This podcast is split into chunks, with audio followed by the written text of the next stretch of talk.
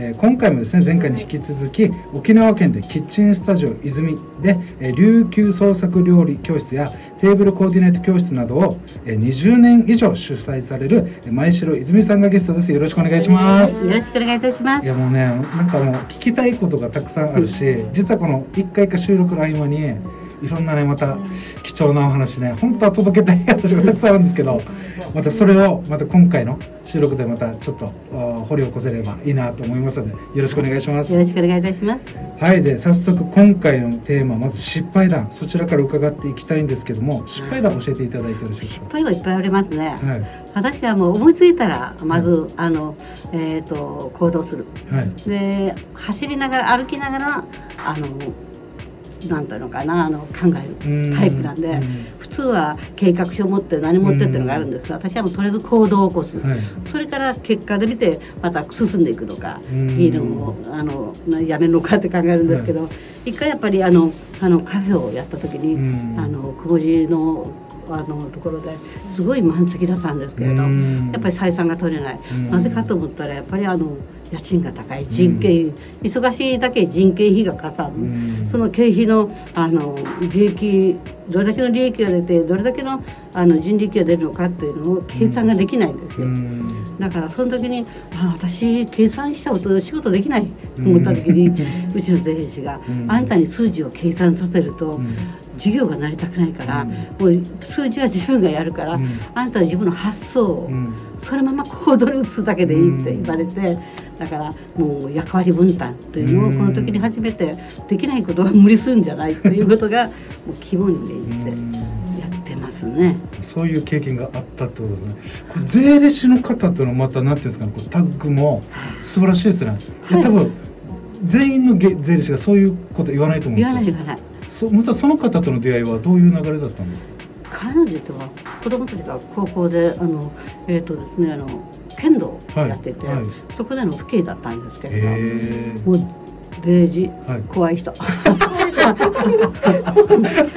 数字のチェックがやばいですよ尊敬してる人なんですよ、彼女は。へもう素晴らしい。ですねであの人の顔色を伺わない、うん。もうズバッていう。うん。でもう担当直入に、うんあのうんこれが私はもう憧れる部分でね、だからはっきりもね数字はあんたはいいからっていう形で言ってくれると、うん。うん考えたら私数字のこと言われるとうん。立ち止まっちゃってうん。進めないんですよ。だけど若干のやっぱり計算というのはうん。できないといけないんですけれど、うんだけど思い切るにはうん。やっぱりできるのは数字は自分ができるから、うん。じゃああなたは何をしなさいだから、うん。じゃああなたは何ができるんだったらこれをしてっていう形でね、やっぱり経営者となるものはうん。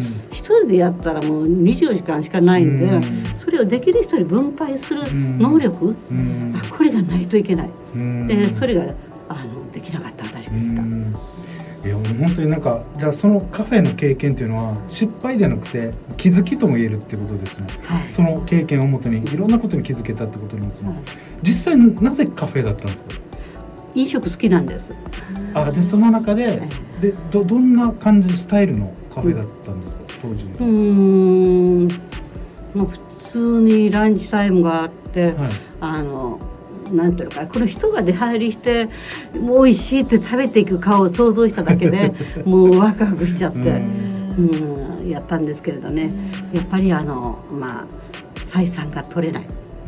どんだけ満席であっても。はい。そこのところが私のやっぱりあの事業計画書のうん。あのちゃんとできなかった甘さでしたね。うん。じゃあその確かにそうですよね。小文字なんてもう一等地ですからね。はい。やっぱりいくら流行っててももともとのこの計画のそういった部分が大事なんだなっていうことだったってことですね、もうそこでですねまた学びターニングポイントのところに行きたいんですけども、うん。そのターニングポイントについてちょっと伺いたいんですけどもうん。どういったことがあったんでしょうか？この20代からこの生け花とかのお話があったと思うんですけど、うん。おもてなしをやっていくのかな。るほどね。私はあのうん23で結婚したんですけれど、はやっぱりその時にあのお花はもうその時点から生け花を始めたんですね。はい。うん、それは自分のあのおばが、まあ、はい。親戚のおば様が、あのお花の師匠で、うん。え生徒も大学に行ってそれでじゃあ私がじゃああの花をやろうということで、だから私は花はもう生け花をやめられなくて、うん。もう昔から草花が好きだったんですよね、うん。自然に生けるものとか、うん。だからそれがもう結局40年お花の関わりがうん。ありますね。だから生け花があってもう結局やめようにやめられなくて、そのそうしてるうちに自分の身についちゃってるんですね、うん。花というのが。そうで色の選び方、うん。それが身についた中で料理。うん。で料理をしてるとやっぱり盛り付け的にも気になるし、うん。でそうこうしてるうちに60歳になって、うん。やっぱりあの料理をしてて花をしてて料理してるんで、うん。盛り付けとかやっぱり見た目っていうのがすごい気になるんですよ。うん。やっぱり人間美味しいのは当たり前なんで、うん。やっぱり美味しいの前のこのあのなんていうのかな？あのうん。最初のこの第一コーディネー印ト象ですよね。はい第一印象、うん。これがとっても私は気になるんです。うん。だからやっぱりあのテーブルセッティング、うん。これをちゃんとマスターしたい。うん。と思った時に60歳で あの、はい、東京。よ4か年かかる学校を、はいもう毎月行って、もうへ単位取得して2か年でクリアしてきまえしへえ。これじゃあもうえこれはもともとその学校のことを知ってたのか？なんか紹介していただいたんでた。すか？これもねやっぱりご縁なんですね。私がそういうふうなあのイメージを結局あのお花をしてきて料理をしてきて、うんはい。最終的にトータル的にこれであの自分のイメージをまテーブルをまとめたいと思った時に、あのご縁があったんですね。ねでたまたま東京の友達であの東京でランチした時に、はい。こういうふうにしたいんだよねって言ったら、はい。あ私行ってるとこあるわよ横浜一緒に行くって形で。で彼でもクールだからはい。一、回だけ高校ってあの紹介したら、い。あとは自分で勝手に行きなって感じなんですね。だけども一回でこの先生に惚れてしまってもうすっごい素敵なあの竹内薫先生っていうんですけどね、で先生が持ってる引き出しを全部自分のものにしたいと思ったんうです、んそれからもう楽しくて楽しくて、うん。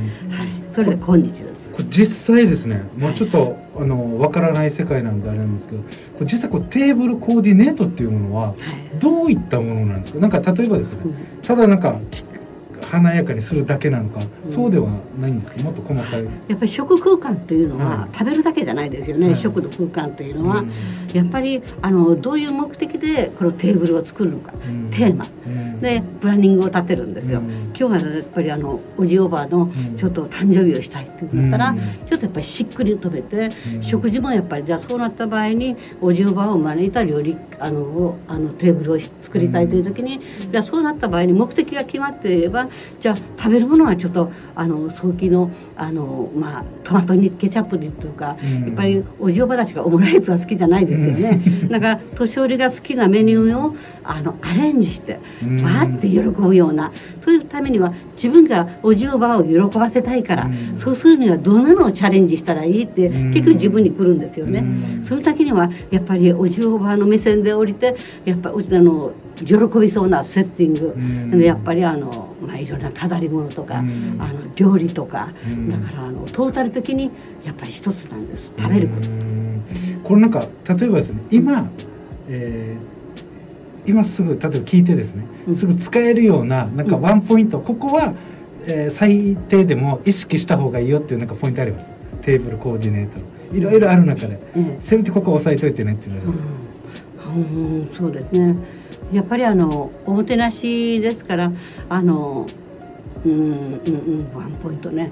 やっぱりあのこのお皿とか、うん。なんていうのかなあのうんなんていうのかな見た目。自分がまずその前に自分が見た目これ納得できるのかという部分ですよね。やっぱり色はい。とやっぱりあのその空間的なものと音楽とか、うん。そういう全てがやっぱりあのこれだけ一つっていうのがなくて全てが空間をトータル的にあのうん。その立場立場での目的が何でうん。これをするのか、どういうふうに喜ばせたいか、うん。それがあ分かれば形になります。うん。今聞いてて思った、まあ、音楽って言葉でちょっとハッと思ったんですけどやっぱりその今テレビって当たり前になるじゃないですか。はいテレビ見ながらうん。食べるご家庭多分多いと思うんですよ。でもそれって食事と向き合ってないし多分空間から離れてますよねはい。意識が。えやっぱその時ぐらいはうん。一旦テレビを消して食と向き合ってまあみんなで楽しむというふうにした方がいいんですかね。えそのためにやっぱり音楽も必要なんですうん。よバックミュージックもね。うん。あのそれと気持ちがやっぱり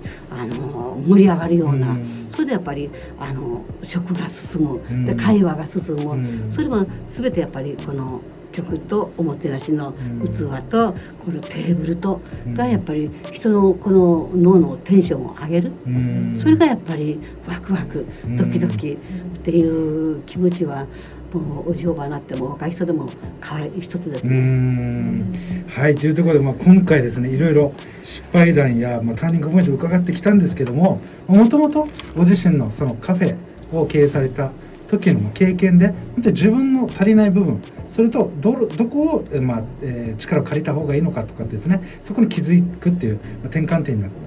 でそれでターニングポイントとしてはやはりその大事なところトータルコーディネートですよね。その本当に食にどうやって向き合うのかっていうのをこの提供する側がやっぱりしっかり考えながら一緒にこの味わうというところですね。そこをやるのが、えー大事なんじゃないかというような、まあ、そういったお話でしたね。以上になります。はい、今回のゲスト前城泉さんへのお問い合わせは Google 検索で「キッチンスタジオ泉」で検索しますと Facebook や Instagram へアクセスできますのでそちらから DM にて行うことができます。